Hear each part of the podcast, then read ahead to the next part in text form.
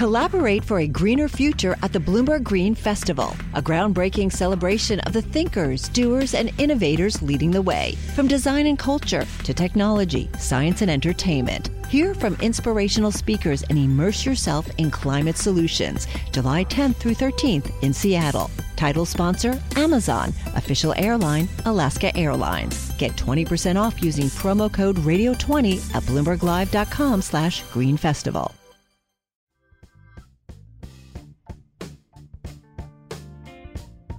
Hey, everybody, welcome to this, the 17th episode of Culture Caucus, Bloomberg Politics podcast about the intersection of politics and culture. I am John Heilemann. And I am Will Leitch. And we are the co hosts of this podcast. Hi, Will. How are you? I am mirthful. I am uh, uh mirthful is probably too strong of a word, but I am in Cleveland, Ohio. I just last night attended the the ter- endless game two of the World Series, which the Cubs tied the series uh, with the Indians. The game went all, about four and a half hours in nine innings with constant pitching changes and dreary rain. I people it, uh, it was one of the first World Series games I've ever been to where a ton of people left before right. it was over, despite paying like nine hundred dollars for tickets. Right. I know you hate the Cubs, and so watch, watching them win is painful for you. But that game, even if you were a Cubs fan, was painful to watch. I, I was watching it from home last night. I was like, man, uh, once Arrieta lost his no hitter, I was like, who gives a fuck about this game? Jesus, it's going on forever. Yeah, baseball baseball's made a big push for their pace of game rules. They're wanting to put in a pitch clock and a lot yeah. of stuff. And this will be game two of the World Series will be Exhibit A as to why they're going to try to push that because it was it it was ugly. Another kind of fascinating thing that's happened too is the Indians being. Uh, getting this kind of high exposure in the World Series has definitely called a ton of stuff into question about their mascot, about Chief Wahoo. I don't know if you saw during the telecast, but there was there was a um, there was a shot of a guy dressed up in full Native American, uh, like some old white guy in like full Native American he- headdress with like he'd put he, he'd made it. He, it was his face was near blackface. It was caught on like Fox Television. And uh, Commissioner Rob Manfred said before the game, "We're going to talk to the Indians in the offseason about their mascot." And I think yeah. uh, the the downside for Cleveland in the being in the World Series is uh, I, I, think something's going to be done about that mascot. Right. That's uh, that's interesting. Um, I'm going to hopefully see you in Chicago. Uh, I'm going to make make a real. I'm going to knock myself out to try to get there for Game Five because it seems to me like seeing a World Series game in Wrigley is something that one should do if one is capable of doing it. So hopefully we'll be together in that fabulous city that you hate so much, Chicago. I love Chicago. I don't love the Cubs, but I do love the city of Chicago. Okay, I'm not good. a monster. Okay. You're not. A, well, you are sort of a monster, but uh, uh, that for other reasons altogether. So, hey, so this episode of the Culture Caucus is going to be. Um, really great. And you know, sometimes I really look forward to talking to you. Actually, I almost always look forward to talking to you. But you know, uh, the one, the other thing that I delight in this podcast is the kind of people who we get to come on, um, who are you know orthogonal in some ways to the world of politics, uh, but to talk up to with them about the intersection of politics and the thing that they are uh, known for. Today's guest is uh, someone who I have wanted to do an interview with literally for, and I say literally not in the Joe Biden sense, meaning figuratively, but I mean literally for 25 years. Um, uh, that guy who was one of my heroes uh, in when I was younger and remains one of my heroes today. Uh, Fab Five Freddy, who uh, yes. as as anybody who has any remote connection to uh, music uh, in general and hip hop in specific, was the host and the progenitor of the seminal television show on MTV, Yo MTV Raps, um, show that started in the late 1980s and was a the thing that kind of broke the color line at MTV, introduced black artists in kind of a significant way on MTV. Number two, brought hip hop to MTV, and then when Yo MTV Raps went global. Uh, took hip hop out of America and made it into the potent cultural export that it became. I mean, Yo MTV Raps. Uh, I moved to London in 1990 uh, very end of 1990, early 1991, and that's what was right around the time that Yo MTV Raps uh, went global. And I have to say, I mean, I don't know that I've ever experienced uh, in such a pointed, clear way the uh, the way in which American cultural influence sweeps across the globe as it did in that instance, because it was one show that was suddenly on the air in all over Europe, and people were like, "Whoa, this hip hop thing." And it just like you could see hip hop wash across the European continent and and the United Kingdom, basically on the back of Fab Five Freddy and that show. Yeah, you know, I was a, a, high school kid in rural Illinois. I had no idea that any of that existed, and so I mean, and also MTV was showing like like Peter Gabriel. No offense to Peter Gabriel, who I like. I think we all like Peter Gabriel, but we don't necessarily think of Peter Gabriel as you know the seminal rock star. but like that was right. what MTV like that was the MTV stars at that point. I think uh, you know uh, we'll talk to him about this, but MTV MTV kind of famously they were even hesitant to put Michael Jackson and Prince videos right. on for a long time. So right. they had some major issues with the with the with the way that they dealt with uh, with black music, and that was very it was a breakthrough in so many ways and issues i always think about this the power of MTV was always to like get into every home in America and introduce them to people that you would have never known otherwise. I would have never known about hip hop. I would have never known about Nirvana. I would have never known about all of these things right. that really changed my life and changed the world because right. of because of MTV. And and and to me, uh, MTV Raps is the MTV Raps is the the pivotal seminal moment in that. Yeah, it's funny, you know. I mean, it's hard to talk to people now about MTV and how important it was because, of course, MTV is now it's still obviously a going concern, but it has nothing like the kind of cultural importance and sway that it did back in those days. Um, you know, Yo MTV Raps wasn't the only uh, element. It was, you know, there was a there was such a genius uh, at that time when the music industry was still uh, intact and and powerful in a way it's not now. Having invented a a form at MTV, which was in which the commercials were the content, right? The videos were um, were the content for the channel. It's what they played all day long, and each one of them was a commercial for the band. That was an amazingly kind of potent thing, um, and an economic model that worked extraordinarily well, both for MTV and for the record labels and their artists for a period of time. And you know, certainly, you know, again, the, you know, it's, it's, now beyond cliche to talk about how hip hop uh, uh, broke out of uh, its its particular cultural milieu, which is to say, urban African American uh, America, and became you know the the sound of the suburbs. And a large part of the way in which that happened, the white suburbs, a large part of the way that happened was Yo MTV Raps and Fab Five Freddy. Fab is a was a, was a huge figure in the history of uh, downtown avant-garde New York City in the 1970s and the 1980s. He was a guy, he did music videos, he was a painter, he did all this stuff. He hung out with Blondie and, and a lot of the new wave bands from the late 70s and early 80s. And he then emerged as kind of a pioneering figure and architect in, in the at the very beginning of what was, you know, the hip hop era and the hip hop movement. And the thing that I remember was that how you knew that he mattered um, so much was – uh, as I as I say, watching the influence of Yo MTV Raps happen on the ground. But then looking up one day, and I remember this so vividly, looking up one day and seeing that Susan Orlean had written a profile of Fab in the New Yorker um, in about 1990 or 1991 that was about 10,000 words long, and it said it basically declared Fab Five Freddy to be the coolest person in New York City. And I thought to myself, man, what the fuck? Like, what, what would be better than that? Like, like Susan Orlean writing a piece in the New Yorker declaring you to be the coolest person in New York City. Like, I just, man, blew me away. And I was like, this is a guy who's got some, a different kind of crossover appeal, not just black, white, but also highbrow, lowbrow, middlebrow, and no brow. The only thing that would hurt him there would be, I think, uh, does it hurt your street cred if you're if Susan Orlean?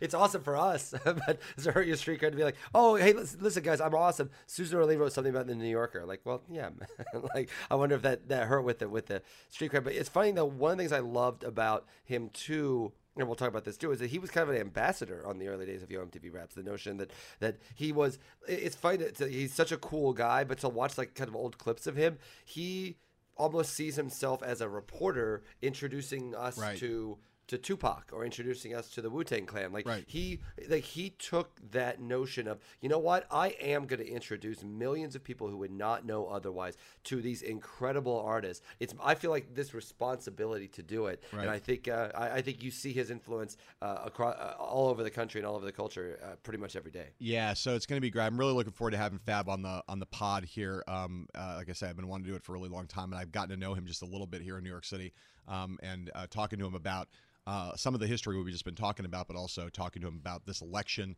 um, what uh, the the kind of intersection of this election, Black Lives Matter, um, what hip hop has to say about Donald Trump at this point, um, et cetera, et cetera, and frankly, what kind of New York? I mean, if, beyond the hip hop connection. The truth is, Fab is just a kind of quintessential New Yorker. I mean, he's you know New York born and raised, a Brooklyn kid uh, who came up and and has been a fixture in the city and understands uh, the social strata of the city as well as, as anybody, very acute social observer. So we'll talk to him about a little bit about that kind of stuff too. But I want to ask you, Will, about this. You know, uh, the, one of the things I want to ask Fab about is something that has been in my mind for the entire year. You know, there's no doubt that uh, you know hip hop is is the last great American art form, and it's it's a huge cultural force. It's obviously transformed over time. When I came up and became a hip hop fan, it was a lot of what attracted me to it was the social consciousness of it and the politics of it. So I was a huge Public Enemy fan.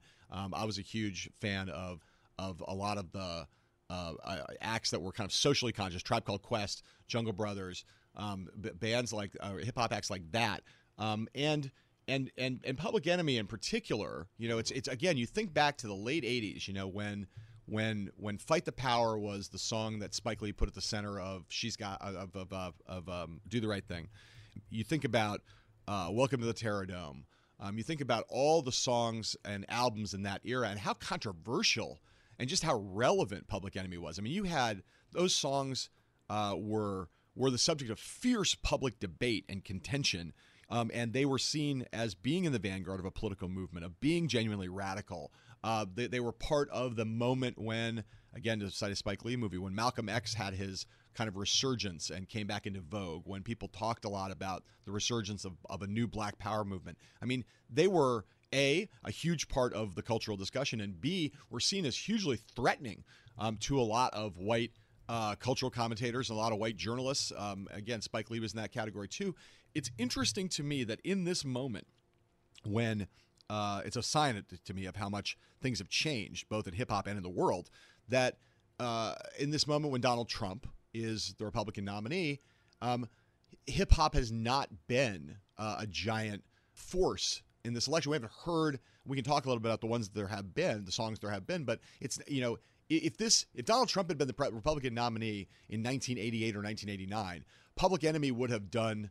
Uh, a succession of double albums basically focused on denouncing Donald Trump. And there would have been fierce debate in the pages of Time and Newsweek and all over the place about uh, about Public Enemy and and the the, the hip hop uh, counter reaction to Donald Trump, and yet mostly in 2016 when it comes to uh, the hip hop community, there's been Donald Trump and crickets. Yeah, you know, and I it's if you, you talk about Public Enemy, my uh, not to give a plug to my friend, but my friend Tim Grierson, who I uh, review movies with uh, for the New Republic, and we have a podcast there. He wrote a book about Public Enemy called Inside the Terror Dome that yeah. really tracks this exact time. And you know, Public Enemy lasted for so long that there was a radio station in Los Angeles that the day after Barack Obama was elected uh, played "Brothers Gonna Work It Out" on loop all day right. the, the, day after the election. Like it was just it really because you know that that song, while certainly there was was a lot of anger and you know fight the power and so on. There was also there was hope in their music, and right. there, there, there, was certainly, and I feel like that song is actually very indicative of uh, of that idea.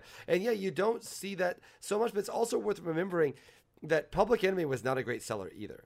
like like Fable Black Planet sold pretty well, and Nation of Millions did okay, and and um, yeah, Muzak and Her Message was all right. But these were you know these were never chart topping things, and the reason I say that is I feel like there's the, there is a lot of good protest music now. I think Fab Fab Freddy. I, I want to ask him about this too, but I also feel like we're so we're so diverse in in our options uh, uh, when it comes to music that it's hard for anything to break through. I remember when uh, when when Eminem came out with Mosh, which is which was about uh, in 2004, which is about President Bush, and it was it was supposed to be this big angry song and, and about screw him and his wars, and people just kind of like yawned. And I think that we, we don't have the.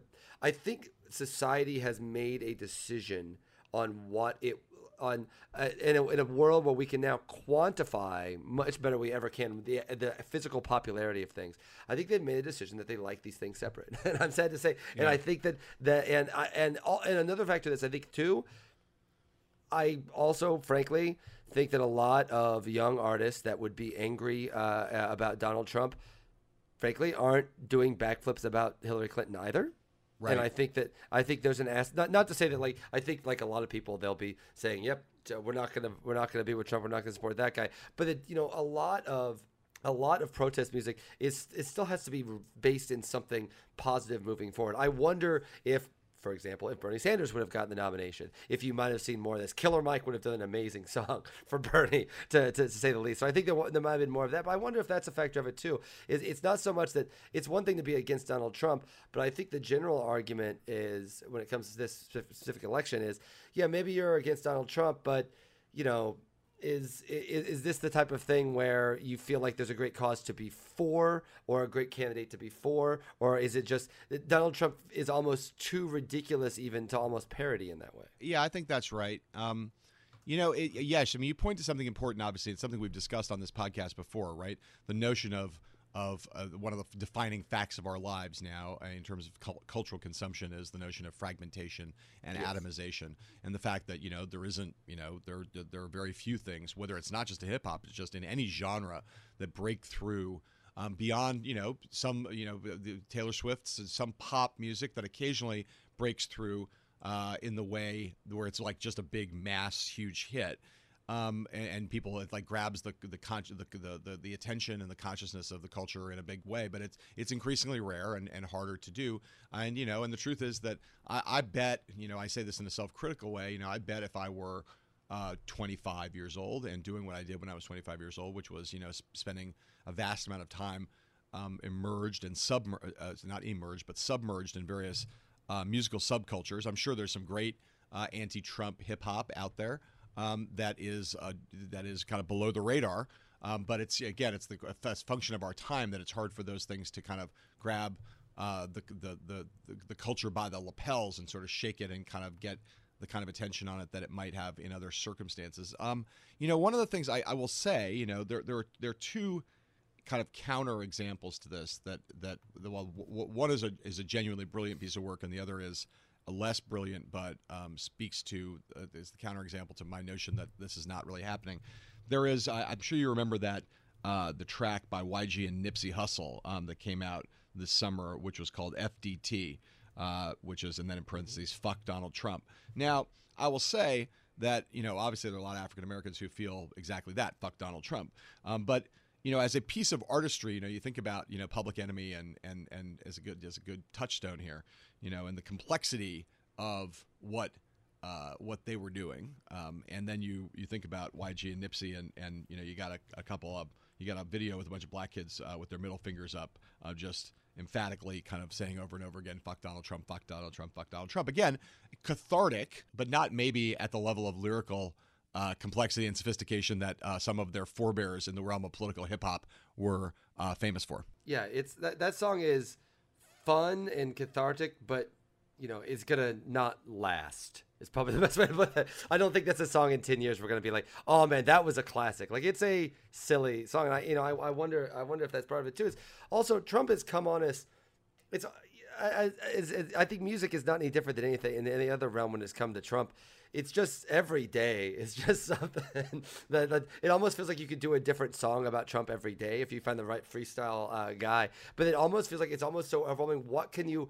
I, it's the same problem I, I, I think that everybody's had a little bit when it comes to the Trump phenomenon.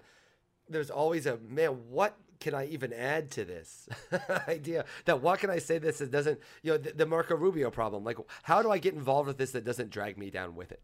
and and I think I think there's a there's a factor in that too. You know, uh, to talk in, in uh, one I think one of the more prominent protest songs, which is not from hip hop, uh, uh one of the albums has come from the Drive By Truckers, who they have a they have a new band called right. Uh, album called American Band, right. which is very much a it's a clear protest to Donald Trump and the current uh, movement that's going on uh, with, with, kind of the alt right in this country. But also, it's worth noting that is on brand for them. They're like yeah. a southern band that's known sure. as being more thoughtful than that. So I wonder, like, they're able to still kind of they're what they're doing is a culmination, really, of kind of decades of work with that band. It's a terrific album, and I think yeah. it's a sort of protest album that people are looking for. Yeah. But it's also not going to like shock anyone to learn that the Drive By Truckers will make an album like that. Yeah, I think that yeah, yeah, I totally agree. It's actually now that you mention it, it's actually would Patterson Hood would be a good person to have on this podcast or uh, on the TV um, because you know Drive By Truckers are awesome and that record is very very strong.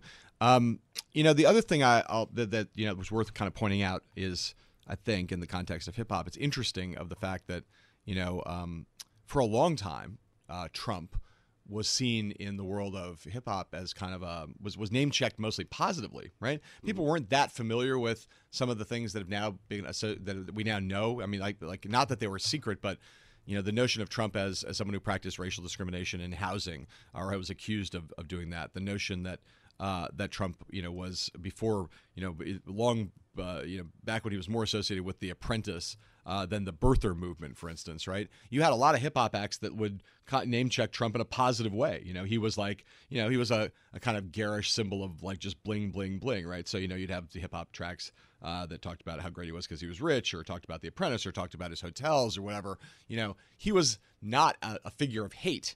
Um, but now that he's associated more with this kind of alt right, with nationalism, with outright racism, you see he's more of a target, right, than he was before. But again, there's just not been that much. I, I believe that YG Ed Nipsey song was really like the first song that kind of like went negative on Trump.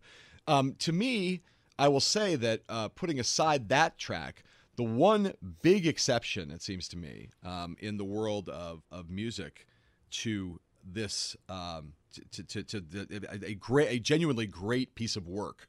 Um, and you mentioned the guy uh, earlier, a great piece of work that's that's politically relevant to this election that has come out. Only one thing that I can think of, which is that amazing, amazing, amazing track that's called "Nobody Speak." Uh, by DJ Shadow and Run the Jewels, right? Which is you mentioned Killer Mike before. Killer Mike, of course, is part of Run the Jewels.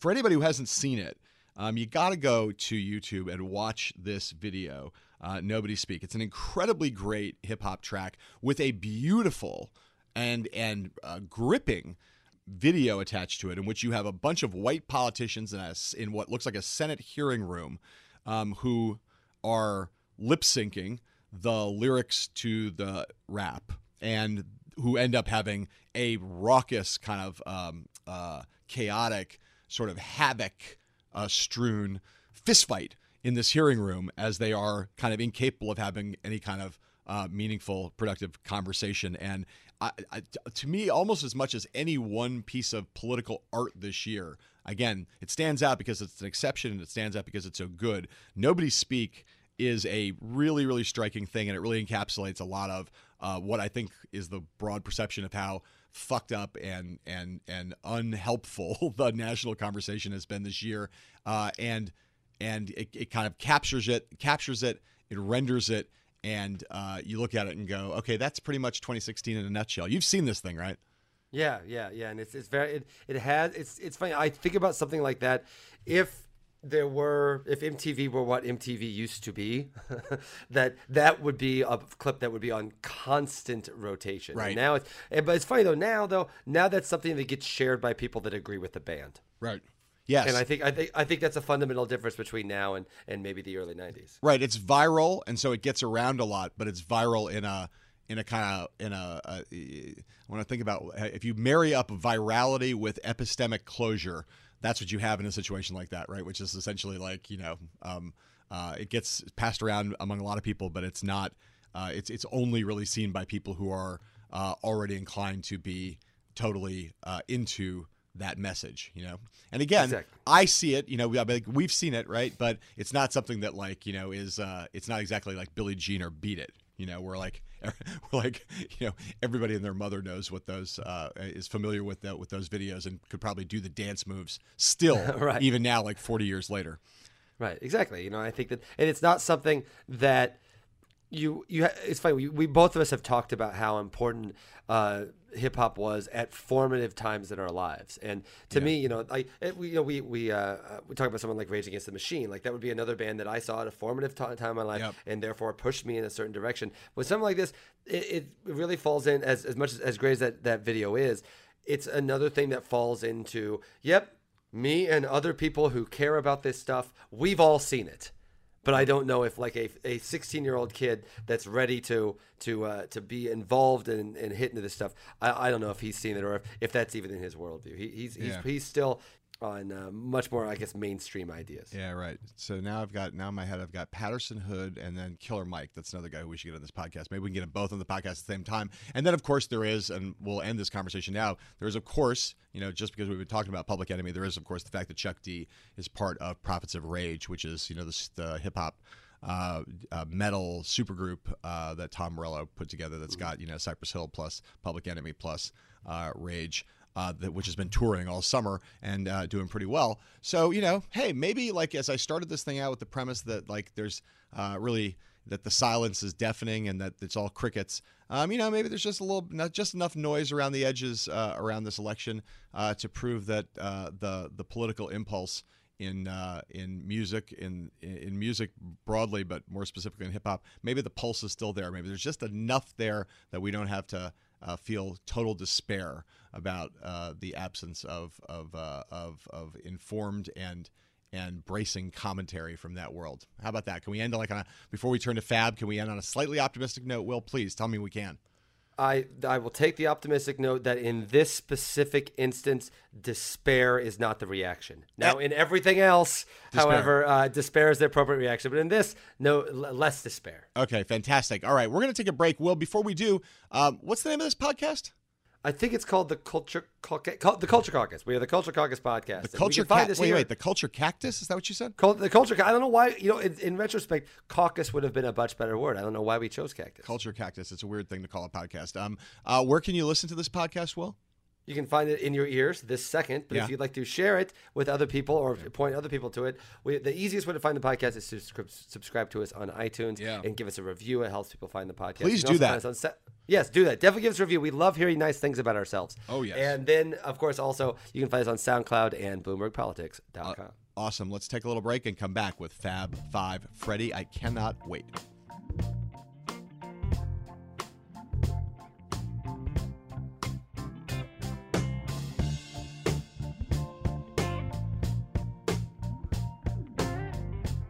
And we're back with the second half of this week's edition of the Culture Caucus, Bloomberg Politics podcast about the intersection of politics and culture. I'm John Heilemann. and I'm Will Leitch.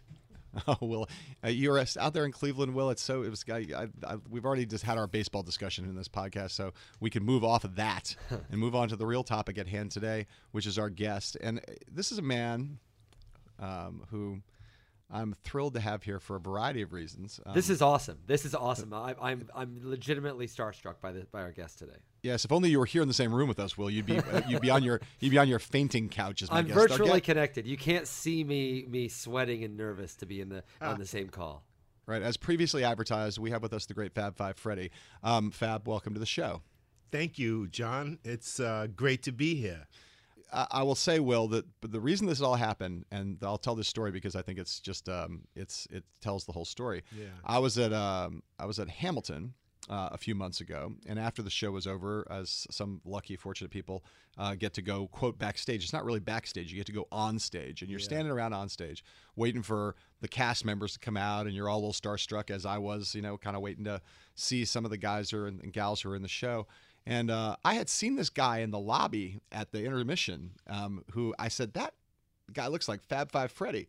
I couldn't believe it might actually be Fab Five Freddy. And then he walked up and, and said, Hey, uh, I, I see you on TV on MSNBC. I like your show. Yeah. And I was like, Are you Fab Five Freddy? And Fab, and Fab said, Sometimes, That's what Fab said. And I, I about I had a heart attack, and I realized I didn't give a shit about Lin Manuel Miranda or Leslie Odom Jr. or Daveed Diggs or any of those guys anymore. I was in the presence of, of Fab Five Freddy, and I and I, I for anybody who doesn't know, people youngsters what listening to this program, uh, to this podcast, the reason that Fab me, meant so much, and I said this to him, Fab will attest. I said this to him. I said that I had just done a, a documentary for Rolling Stone about the about the '90s and I had uh, talked about various things in the 90s, and, and, and, and then I said that the most important uh, f- cultural force in the 1990s was Yo MTV Raps. It was the thing that had changed the world more than anything that I knew of, and that had led me to thinking about Fab, who was, for those who don't know, the guy, the Yo MTV Raps guy. So we're great, to, glad to have him here today to talk about a whole bunch of stuff. Fab, so I, just tell me, start with this. When you were at you know, MTV Raps and popularizing the form of hip hop and Mm-hmm. taking it to a global audience. Hip hop was a was a political force then. You know, there were there was a lot of there were the very conscious lyrics. Yeah. socially conscious, politically conscious. true. Tell me about just start with that moment and trace it to now. And and, and you know, hip hop is a different thing now than it was in the heyday that I'm talking about. Yeah, hip hop is many different things. Um, probably if uh, humans on this planet started from one cell, which then replicated into different cells with variations, and those cells eventually uh, developed into people that we are now. We have a lot of differences as people, but we still walk and talk and, um, you know, blink our eyes and stuff like that if we're fully among the living. But essentially, I guess the way it is is as hip hop developed from an infant into a child, into a young adult, and all that, and all those incarnations, it expanded it became more complex. It became multi-leveled and multi-tiered. Uh, people often come, and as media has changed dramatically and, and emphatically, we don't just turn to one or two radio stations to look to know what's what, what's hot, or that one or two cool friends that we might have had. Now we have to know where to go on the web or have friends that can point us in the right directions. I mean, when hip hop developed a conscious voice, once it became a young adult, if you will, that started in the 80s with. Uh, KRS One and Public Enemy and those guys were both emerging and developing at that time. Rap had gone from pretty much a nursery rhyme genre to a more braggadocious narrative storytelling genre, these long, tall tales of these superhero type dynamic street characters that you know many of us felt like we wanted to be. And then it developed in, and then it said okay I've, I've had enough of playing around. It's time to talk serious. And um, that became the, the point when Yo MTV Raps was born in 88 uh, KRS One the first music you know for those that don't know i directed a ton of music videos in that period. Right. and the very first music video was my philosophy for KRS One but initially i was trying to get to direct a video for public enemy. This is in the late 80s 87 going into 88 and i wrote concepts for practically every song on their first album, which Chuck had spent about thirty thousand producing the first album. So he's like, "Why should I spend thirty thousand for a music video?" Which was a low budget for a music video, but there wasn't a Yo MTV Raps at the time, so it was all a perfect synergistic, you know, zeitgeist kind of thing where I had got to direct a music video for KRS One um, because people had heard I was going to do one for, for for Public Enemy, and then I led, by the end of that summer. I'm basically hosting Yo MTV Rap. So that was the fall of 88. And my philosophy, the video I directed was one of the first videos I would air on my show, Yo MTV Raps. And that was also a transformative moment because I always describe MTV as uh, television apartheid up until the point when they decided to jump into the most uh, extreme version of contemporary culture, which happened to be young black hip hop music. And, you know, Right. Yeah. So the voice and the tone that was a sh- Yeah. strong thing through the mid '90s, up into the mid '90s. The the conscious, aware, political voice of hip hop music and culture. Right. So what? So but here's my. I guess my question is this. Right. You know, you've got a moment now in this political campaign, this presidential campaign, is consuming everybody's attention, everyone's mind. You got a, a Republican nominee who many people uh, regard as a racist demagogue. Um, and who has certainly done a lot of things to feed that perception. Um, He it's hard, has, hard yeah. to hard to know what's in the man's heart, but he's said a lot, done a lot of things that are that meet the textbook definition of racist, right? Yeah. You also have uh, a moment where there's a movement out there called Black Lives Matter, Yeah. which is you know uh, a, a, as a, an important political social movement uh, response to a lot of police brutality that's happened in a lot of places in the country. I'm I'm surprised that what we have not seen in this year, given those two facts, Mm. Black Lives Matter on one hand, Donald Trump is the Republican nominee on the other, that we have not seen, at least in a kind of big way, Right. a, a response. The hip hop community in 1988, 1992, 1996 would have been all over Donald Trump, and you would have heard people like KRS One and Chuck would have been would have been doing raps. Uh, all throughout a presidential campaign featuring this kind of a nominee. True. And yet, this the hip hop community now, even at a time when a lot of young African Americans are very politically switched on and quite radical, is not risen to meet that moment in quite the way that that that one might have expected it to. A, do you agree with that? And B, if you agree with it, why do you think that's true? I agree with that to a certain extent. It kind of connects to where you get your your hip hop because everything is so fragmented, if you will. If you're expecting somebody to make a conscious political political record, albeit a good record who's not a Jay Z somebody at the top of the heap getting played already or like a Drake, then you're really not going to hear it on, on mainstream radio. So it comes down to knowing where to go. If you just right now on your computer search underground hip hop, you'll find things online. If you search political hip hop, it's the whole thing about the culture we're in now. It's not going to run up and, and, and grab you, or you're not going to get it from those one or two open windows where our culture would flow into us through, if you will, um, making up these little metaphors as I go along. But um, there are people out there, like I used to point out when I, you know, this is a, a conversation I have, not in this form, if you will, by a real live political expert, but people run up on me, yo, Fab, I grew up with you, I remember this, that, and the third. And they kind of are real pissed about the general outlay of hip hop music, but I always tell them you're not going to get it on the radio. You got to know where to go to get what you need. Like there's a guy named I don't know if he's been that active this election season, if you will. His name is Jasiri X. Yeah. J I S I R. I X, and he was, I mean, the last election cycle, as crazy things were happening, Tea Party, what have you, he was making videos, um, making songs, making videos, shot on location, demonstrations in DC here and there, having those videos up in a minute's time. Great rhymes, great content. It was more of a grassroots way of doing it. Make the music yourself, have your buddy shoot the video, upload it to YouTube, spread it through so- social media is more the way and the method that I think a conscious artist will. Is it making a profound impact? Like I've heard F Donald Trump record, a really good one by some Southern rappers, a bunch of them on there doing that.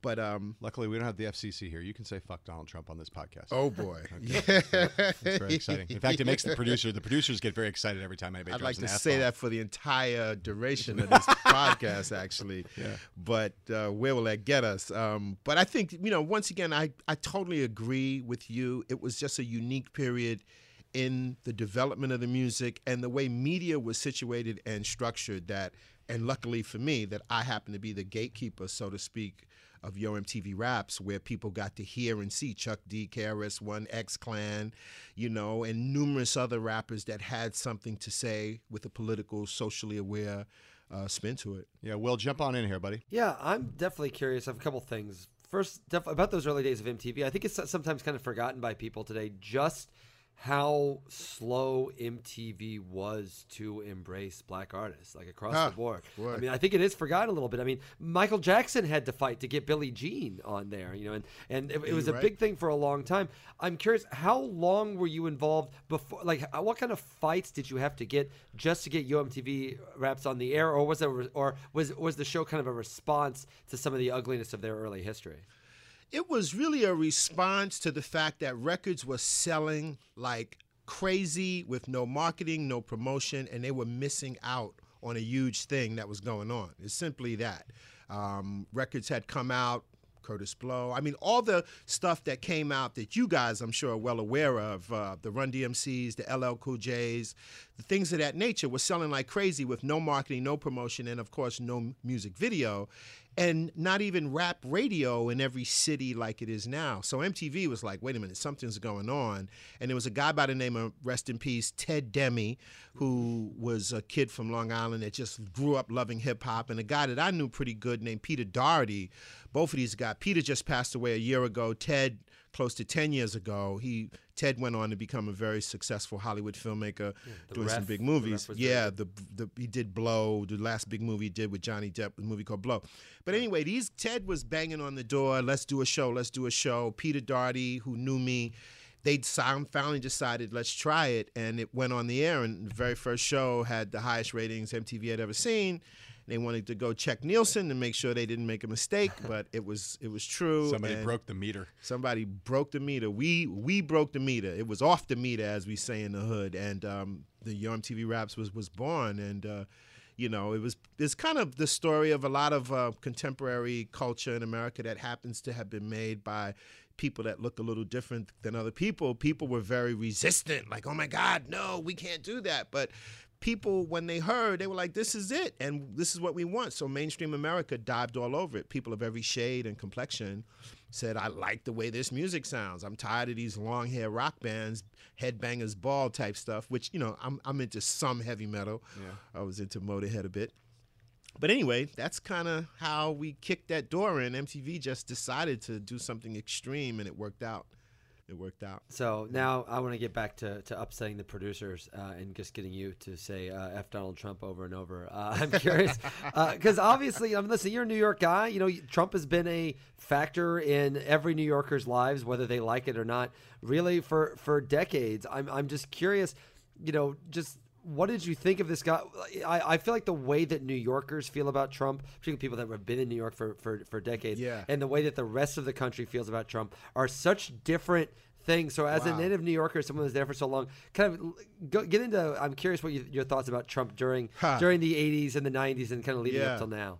That's a good one. That's a good question. It even goes back deeper for me because I went to school. I grew up in Bed-Stuy, Brooklyn, Bedford-Stuyvesant section of Brooklyn, but I went to school out in the Coney Island area. I went to John Dewey and Trump Village, which I guess was one of the developments that his dad had built and that young Donald would later take over was out and it was you know, I remember hearing about it as a kid and it was perceived as, well, that's the upscale development among a cluster of other buildings that were more for working class kind of people. So I know the name going way back, but then just a lot of ugliness and a lot of garish, you know, tasteless, kind of tacky tackiness I've always associated with Donald Trump. But then I remember I, I never p- personally met him, but there was a time in the mid 90s when when like Puffy was on the rise, Puff Daddy, P Diddy, he had a restaurant called Justin's in the 20s and one night myself and a lot of other like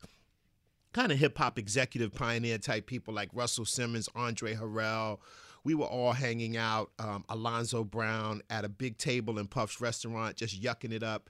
And Donald Trump walks over and uh, sits at the table. Like, I think him and Russell, as we know, have had a long time friendship. And this is when all that started. And it was clear, like, he wanted to be in the mix with us and wanted to hang. And I remember going, wow, Donald Trump is even trying to be down with this. So those are my early Im- impressions. Not much, ex- you know, all the tacky, garish, which of course connects with some of the hip hop aesthetic at that time when hip, when the whole bling movement was in full swing, diamonds, gold, and platinum, adorning, you know, a lot of, uh, you know, front row A-list hip hop people, and Trump coming in at that time to hang out and be in the mix seemed sort of like okay you know people want to sit at the table and be a part of all the fun that we were creating but to see how he i mean i basically look at it in a nutshell like the GOP allowed the Frankenstein monster to grow unabated. Donald Trump, when they didn't shut him down on that birther nonsense back then, they allowed this to happen. So it's their uh, problem as well as all of ours now. And I'm just make hoping November 8th we all get out, get up, tell a friend to tell a friend to tell a friend to vote, baby. Yeah, it's it's a it's an interesting thing. You know, you think about you know, um, you know, you go back to to Trump. Um, his history here is, um, I mean, uh, New Yorkers, as Will suggested, and you were talking about, New Yorkers have kind of an interesting relationship with Trump, right? I mean, there's obviously a lot of people who are uh, have always thought of him. He's a major figure in New York City, right? He's been a huge figure in, in New York life for a long time. Yeah. And and yet not a- a figure that a lot of people kind of make a lot of people make fun of, right? Um, but a guy who it's in, it's interesting given the number of the racial discrimination lawsuits against him, given his the, the things he said about the Central Park Five at the time and Yeah. continues to say today. Crazy. You know, all of that stuff that he was that he was not a more I mean it's funny to me that he was not a more demonized figure than he that than, than he was. I mean, you, if you if you ask the question um, you know, uh, before he ran for president, before he launched the birther movement, right? If you'd ask the question, I think around New York City, what, to black and white uh, citizens alike, what do you think about Donald Trump? Racist wouldn't have been at the top of their list. You're probably Buf- right. yeah. Buffoon you know, mm-hmm. for some people. You know, Spy Magazine, short fingered vulgarian. Yeah. You know, people made fun of him for being garish. People made fun of him for, you know, branding everything, putting his name on everything. Yeah. People thought he was kind of a cartoon character, but he wasn't like someone who was r- routinely vilified by the liberal press. Right. Even though he had a pretty bad record. You're right. Yeah. So it surprises me there was just a lot of more tolerance for him. You know, people like Bill Clinton were friends with him, right? Yeah. He was a guy who was accepted into polite company in New York, even though people kind of made fun of him for the hair and other Yeah, stuff. yeah. But he wasn't like a, a, a, a villainous figure here in the city. True. And now we look back at that history and stuff that gets pointed out on the debate stage, and people say, well, man, like he was, you know, committing. He was doing some both rhetorically and in terms of the policies at his apartments and his buildings. He mm-hmm. was doing some stuff that now gets him roundly criticized. it's weird that in a city like New York, he was not more demonized. No, that's a very good. And I think that is emblematic of just how slick and slippery and slimy Donald Trump has always been because he's been able to deflect and pivot all those kind of things. And it's what a good con artist does. They make you believe something or they have you looking one way when what you should be looking at you're not seeing until it's too late.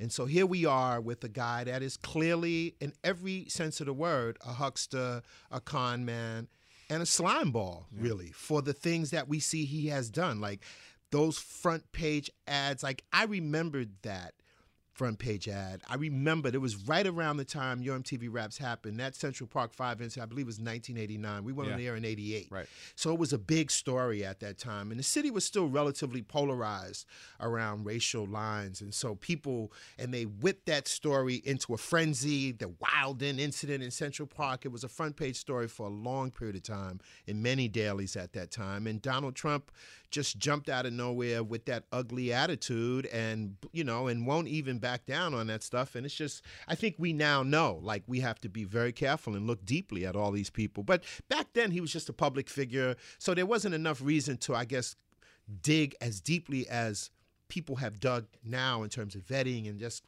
let's look at everything. Let's turn over every stone. But One of the things that, that's true about about you, Fab, is that you are, in addition to being, you know, one of the great kind of hip hop popularizers and a connoisseur of that art form, you're also you also love just art in general, right? You're like a great appreciator Yeah. of painting, sculpture, graffiti, you know, all that stuff, right? We were walking into the building here at Bloomberg just now, and you were checking out the art as we were coming in and oh, kind Oh of no, commenting was on. there's on really tasteful as far as office buildings in New York. All the work is not really super high level, but there was an El Anatsui piece when you walk in. Yeah. he's one of the most renowned modern artists from Africa, and he's a and, and in fact, a lot of people don't understand. I mean, I'm blessed to have done and do many different things, Yeah. but making art is my foundation. So. Being a painter, exhibiting my work is the foundation Yeah. from which everything else branches. Right. And then being a filmmaker, I look at as as integral to my creative output. So, so I'm curious about what you thought about this. When I think about this year, again, thinking about this political thing, right? I think about the artistic responses to Trump. You know, the, the, the, there's been obviously in the realm of if you consider television art, and I do. You know, Yeah. you have the things that everyone points to, points to Saturday Night Live and and Baldwin now playing Trump on a weekly basis. Yeah. But the thing that I thought was most powerful, and I pointed out earlier that I haven't heard. I mean, I've heard some hip hop that's been directed at Trump, but there's been nothing that's you know popped out and it's really captured the imagination. Right. But, but I think the thing that most the most striking example of a piece of public art that I've seen related to Trump was that day when the nude sculptures That was appeared it was brilliant. in like six cities around the country. Talk about that. It was it was incredible. There was a street art graffiti protest element to it just you know making this garish looking s- sculpture which captured Trump in all of the way we most of us really see him now and just leaving that there I think in the place in New York was down in Union Square Park Yeah, right. which is a legendary place where where activists now gather. There's a long history of activism there.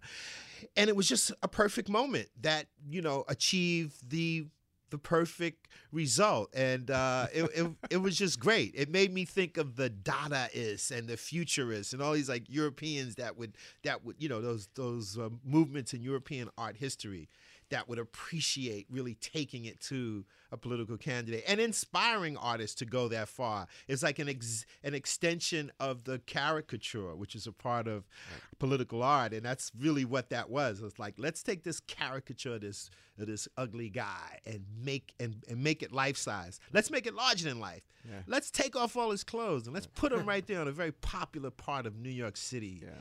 And the media jumped all over. That was great. I think I think part of the power of it though is that like in the way the same way that one of the things that you know there's a there's a particular kind of power to art where especially when it's parody hmm. where you are able to make a point by just literally putting the words that the person actually spoke into the words of the parodist, right? So, you know, when Saturday Night Live did Palin, Sarah Palin, you know, Tina Fey would often just read things that oh, Palin man. actually said, Such- and you so and you'd you crack up, but it was actually stuff that Palin said. Exactly, Sim- exactly. Similarly, Baldwin's doing this thing with Trump now. Baldwin, Yeah, it's a high moment for So Saturday Night Live. Yeah. So, so the thing about that those sculptures is that part of the reason why they're so powerful is that that's actually kind of what he we imagine he looks like with his clothes off. Mm. It's not like like a grotesque caricature. It's like, yeah, that's probably about how big his belly is.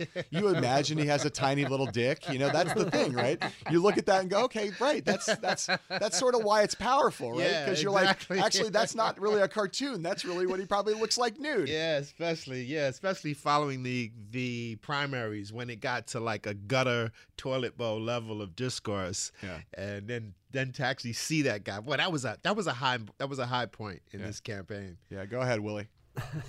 I just want to know what it was like being on Luke Cage. I think that show is awesome. oh, oh, yeah, yeah. You saw Mike Little.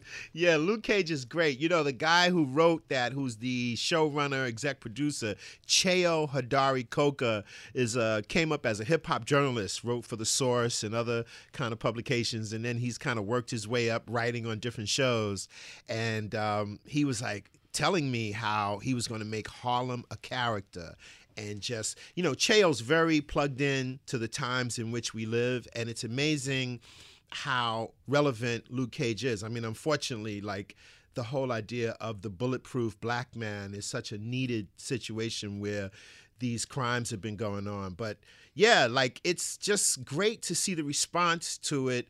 Also, there's that other Netflix show, The Get Down, which is also um, a lot of people are excited about. Just uh, focusing on New York in a unique way that's connected to the culture. Obviously, Luke Cage more contemporary, but with Cheo, obviously is embracing a lot of the '90s era of hip hop in the in the soundtrack. With Adrian Younge and Ali Shaheed Muhammad did amazing work. So hopefully, it's a show that'll run a long time, and it's got people buzzing. It's a lot of little um, Harlem history mention, reference, alluded to that I pick up on as a as a resident uh, in Harlem, but also uh, a lot of references to previous moments in the history of Luke Cage as a Marvel comic book character, which I didn't follow that closely. I was a big Marvel guy as a kid, but uh, I was more into the Black Panther uh, comic character than Luke Cage. But very exciting time right now with what's going on in TV in general. Let, let me ask you this. I mentioned before, I, I mentioned Black Lives Matter in passing. Yes, you did. Um, just tell me what you think about. I mean, I'm I'm interested in the parallels there and lack of parallels between that and another important, uh, or at least moment in this city, uh, New York City, which was the Occupy Wall Street movement. Yeah. But but just just first, you know, as you have seen this Black Lives Matter uh, impulse and movement, vanguard, whatever you want to call it, Yeah. emerge. What what's your assessment of that as a political force, as a social force, as an artistic force? Yes. I look at Black Lives Matter as a cousin, in a sense, of the Occupy movement. Kind of those kind of uh, somewhat leaderless movements that are not trying to have one figurehead running it all, but they seem to be run by like a, a committee, if you will. So, sort of an improvement to a an extent of what the Occupy movement had. But the way they just hit the right uh, t- chord at the right time that that was so needed and how it has had a significant impact on the discourse from the from the top down in terms of the campaign. I mean, Hillary has definitely engaged with significant from the people at the top of the of the of the Black Lives Matter movement and referenced it as did Bernie Sanders. Um, so I'm just impressed that they were able to kind of uh, do something at the right time, which has really resonated with a lot of people and made people st- sit back, stand up, and take notice. and um, it's just really great and impactful. And I'm also impressed how how women are in the forefront of these a lot of what's happening activist activism wise. You see a lot of women out front and center, and I find that very um, inspiring, and I like that. Uh, we- we only have a few minutes left. Will, I'm going to like let you have one more question. Then I'm going to close it out. But uh, go right ahead. One of the things I think also I, I've enjoyed kind of like going back and prepping for this interview was finding some of these great old clips of like you interviewing Tupac back like during the digital underground days and like Yeah, one of the first YouTube is full of my some of my highlights. It's so Yeah. fun. It's like how exciting. Like like to me, you know, that is like that kind of I think places you in a lot of ways as a connection between those early days, like the Wu- the Wu Tang Clan, like one of one of, one of John's uh, God. uh, Yeah. Ballywicks. You know, like you had one of the first interviews with, with, with them. I'm I'm very curious, first. like like yeah, I mean that is an exciting thing. I'm curious when you saw some of those young talents. Like, do you having gone through some of the wars yourself, a little bit of kind of like what fame and and kind of brings up? Did did you did they look to you as, as for advice? Did you what, what kind of things was just to see someone like Tupac at such a young age, right before he t- took off, and the Wu Tang Clan the same way? That must have been very exciting. it was very exciting and what would what would be cool interesting for me even though i mean to a mainstream audience or to, to the amount of people that know of what i've done what i've done and what i do now at that point it was very few. But you know i star in produced and did all original music for the first hip-hop movie back in the early 80s called wild style. And all of those hardcore fans knew about that which was which i was elated about. So so tupac and the the Wu Tang guys and most of the people that I would interview during the time of Yo really knew about me even before pre prior to Yo MTV Raps. DJs always knew about me because I'd made this one record way back in the early 80s and I rapped in French and at the end of the record there's a sound that became a requisite scratching element. The record is called Change the Beat it's a sound that goes ah this stuff is really fresh and and DJs have cut that. I think at, up to just about a year ago I was that was the most sampled song of all time. So just really blessed that there were things that rappers knew about. And yeah Tupac and I had a really good French friendship. He, I still have the card that he given. I found it recently. He'd given me his one eight hundred Sky page number, and uh, he definitely would pick my brain for some advice here and there. And we definitely put a lot of smoke in the air, if you know what I mean. Yes. Yeah. Uh, so we're sitting here uh, at the uh, really at the uh, at the end of the Obama era, and I think it's a good place to Ah, boy. it's a good place to kind of land this conversation. Um, obviously, a, a hugely consequential presidency for the country. Um, Yeah. uh, historic in many ways. Or you could say a lot of cliched things about this, but. uh, The, one of the things that has struck me, there's been obviously an ongoing debate for eight years about whether, uh, among African Americans, about whether Barack Obama has been black enough as president, and, and, and I mean that in a in a respectful way. I mean, Yeah. I mean, like you know, has he talked enough about race issues? Has he represented the community strongly enough? Has he held himself back? Has he tried to be?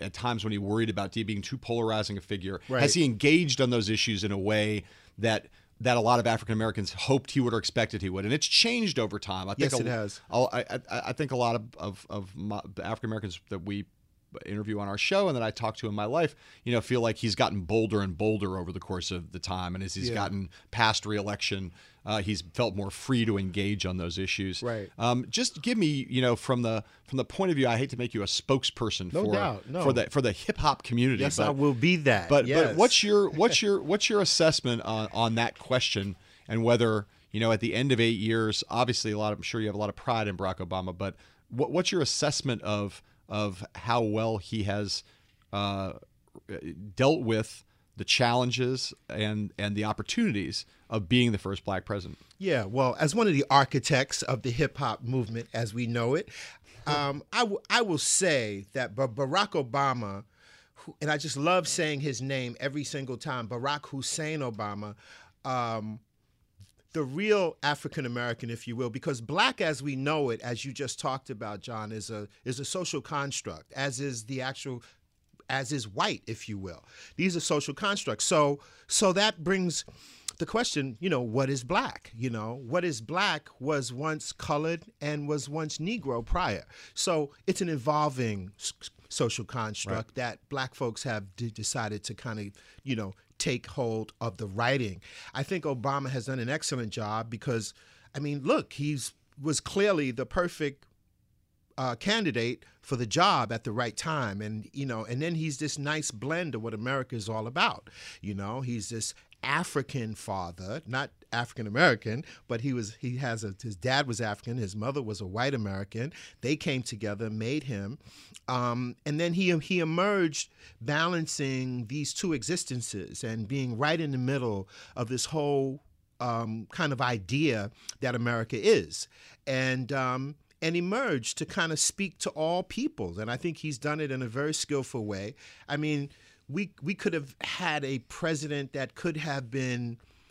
I mean, I don't know. I mean, it just bodes the question, you know, what is black, if you will, when you just seriously sit down and think about it. But I think Obama has done a really good job, once again, speaking to all of us and the flavor he has, his his jump shot, his being able to like hit the right notes on a critical Al Green song. Yeah. When he brushed that shoulder in the campaign against Hillary, I sat there and watched that. I'll be like, no, wait a minute. Is that a get that dirt off my shoulder as in Jay Z? Or is that just a, a moment? Oh, it, it was Jay Z. it was it, was, clearly it was a- Jay Z as we now Jay-Z know, and yeah. as we now know. I mean, so that's it. He's been hundred percent that, but I think he has defied what some of the social of the social construct has perhaps made cliche. He has rewritten those rule books in in amazing ways. Yeah, I got to say, um, you know, one of the things this summer I I was on, I had a little time for vacation after uh, after the conventions, and I was I remember sitting there the day that his playlist came out, his Spotify playlist came out. Yes, that was a nice one. He put out the Spotify the daytime list and the nighttime list. Ah. and and they're both great. I mean, he's got great taste in music. Yeah. and, and you know, it, it, it, it- a lot of it is black music. A lot of there's soul on there, rhythm and blues. He's got a good taste in hip hop. He's had a lot of hip hop artists in the White House. Mm. Um, obviously, it was a place that gave. In some ways, gave those the launching pad for Hamilton. You know, the the Wow, that's the- true. You know, the White House has been has been integral in a lot of ways. That's so true. And it's like the first time it's happened. You know, it's like you talk, you think about Michelle Obama at the convention talking about how she, you know, she goes, wakes up every day and she's in this house built by slaves, where they now have invited, you know, some of the most prolific mm. and important artists of the cur- contemporary Mm-hmm. African American experience who are there. I think that's one of his great legacies culturally is some of really the things they've done, the poetry stuff they've done, the musical stuff they've done. Uh, you know, you look at that playlist and you say, this is a guy who knows, who's connected to this culture in a really deep way. Yeah. I, I feel like I'm sure you feel that you, I know you want Hillary Clinton to win this election, but I'm virtually certain that you are, are going to be a little bit disappointed when you see her Spotify playlists because they will not be as good as his. I'll tell you a funny story. My daughter, who's now at USC, Yeah. High Sparkle, was do um, was um, just finished two years at Howard University, and I got her a gig at Vice. So two summers ago, her first college internship is working on the Vice music site Noisy, and the first assignment. I thought she'd just be transcribing articles. Her first assignment with two other interns was critiquing Hillary Clinton's Spotify playlist just as the campaign started Yeah. almost two years ago. Yeah. And to see these youngsters, barely 20 years old, they were all freshmen dissecting Hillary's playlist. And I'm looking at what picked, and it was it was pretty clear like Hillary probably doesn't listen to all these songs.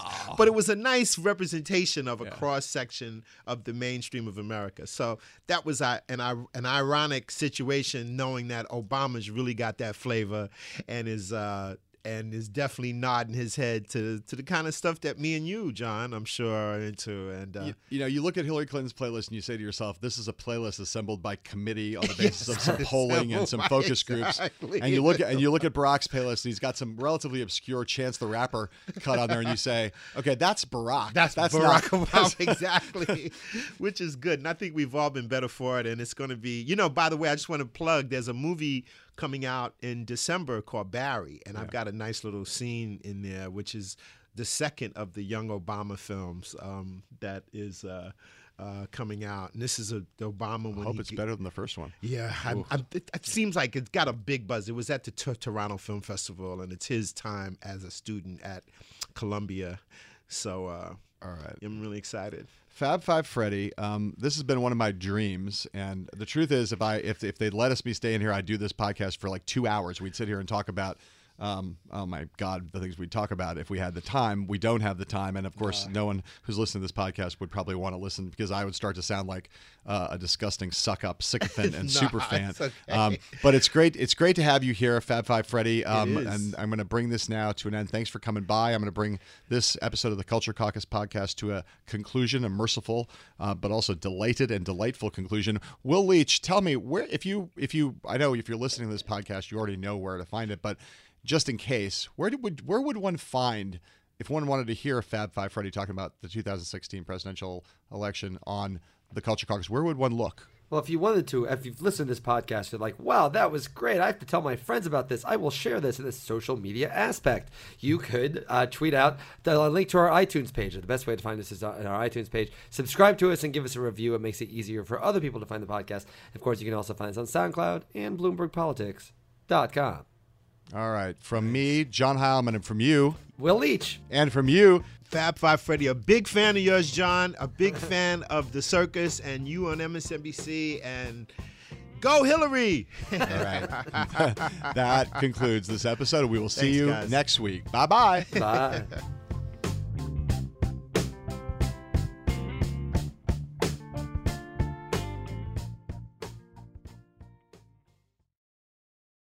Collaborate for a greener future at the Bloomberg Green Festival, a groundbreaking celebration of the thinkers, doers, and innovators leading the way. From design and culture to technology, science, and entertainment. Hear from inspirational speakers and immerse yourself in climate solutions. July 10th through 13th in Seattle. Title sponsor Amazon. Official airline Alaska Airlines. Get 20% off using promo code radio20 at bloomberglive.com slash green festival.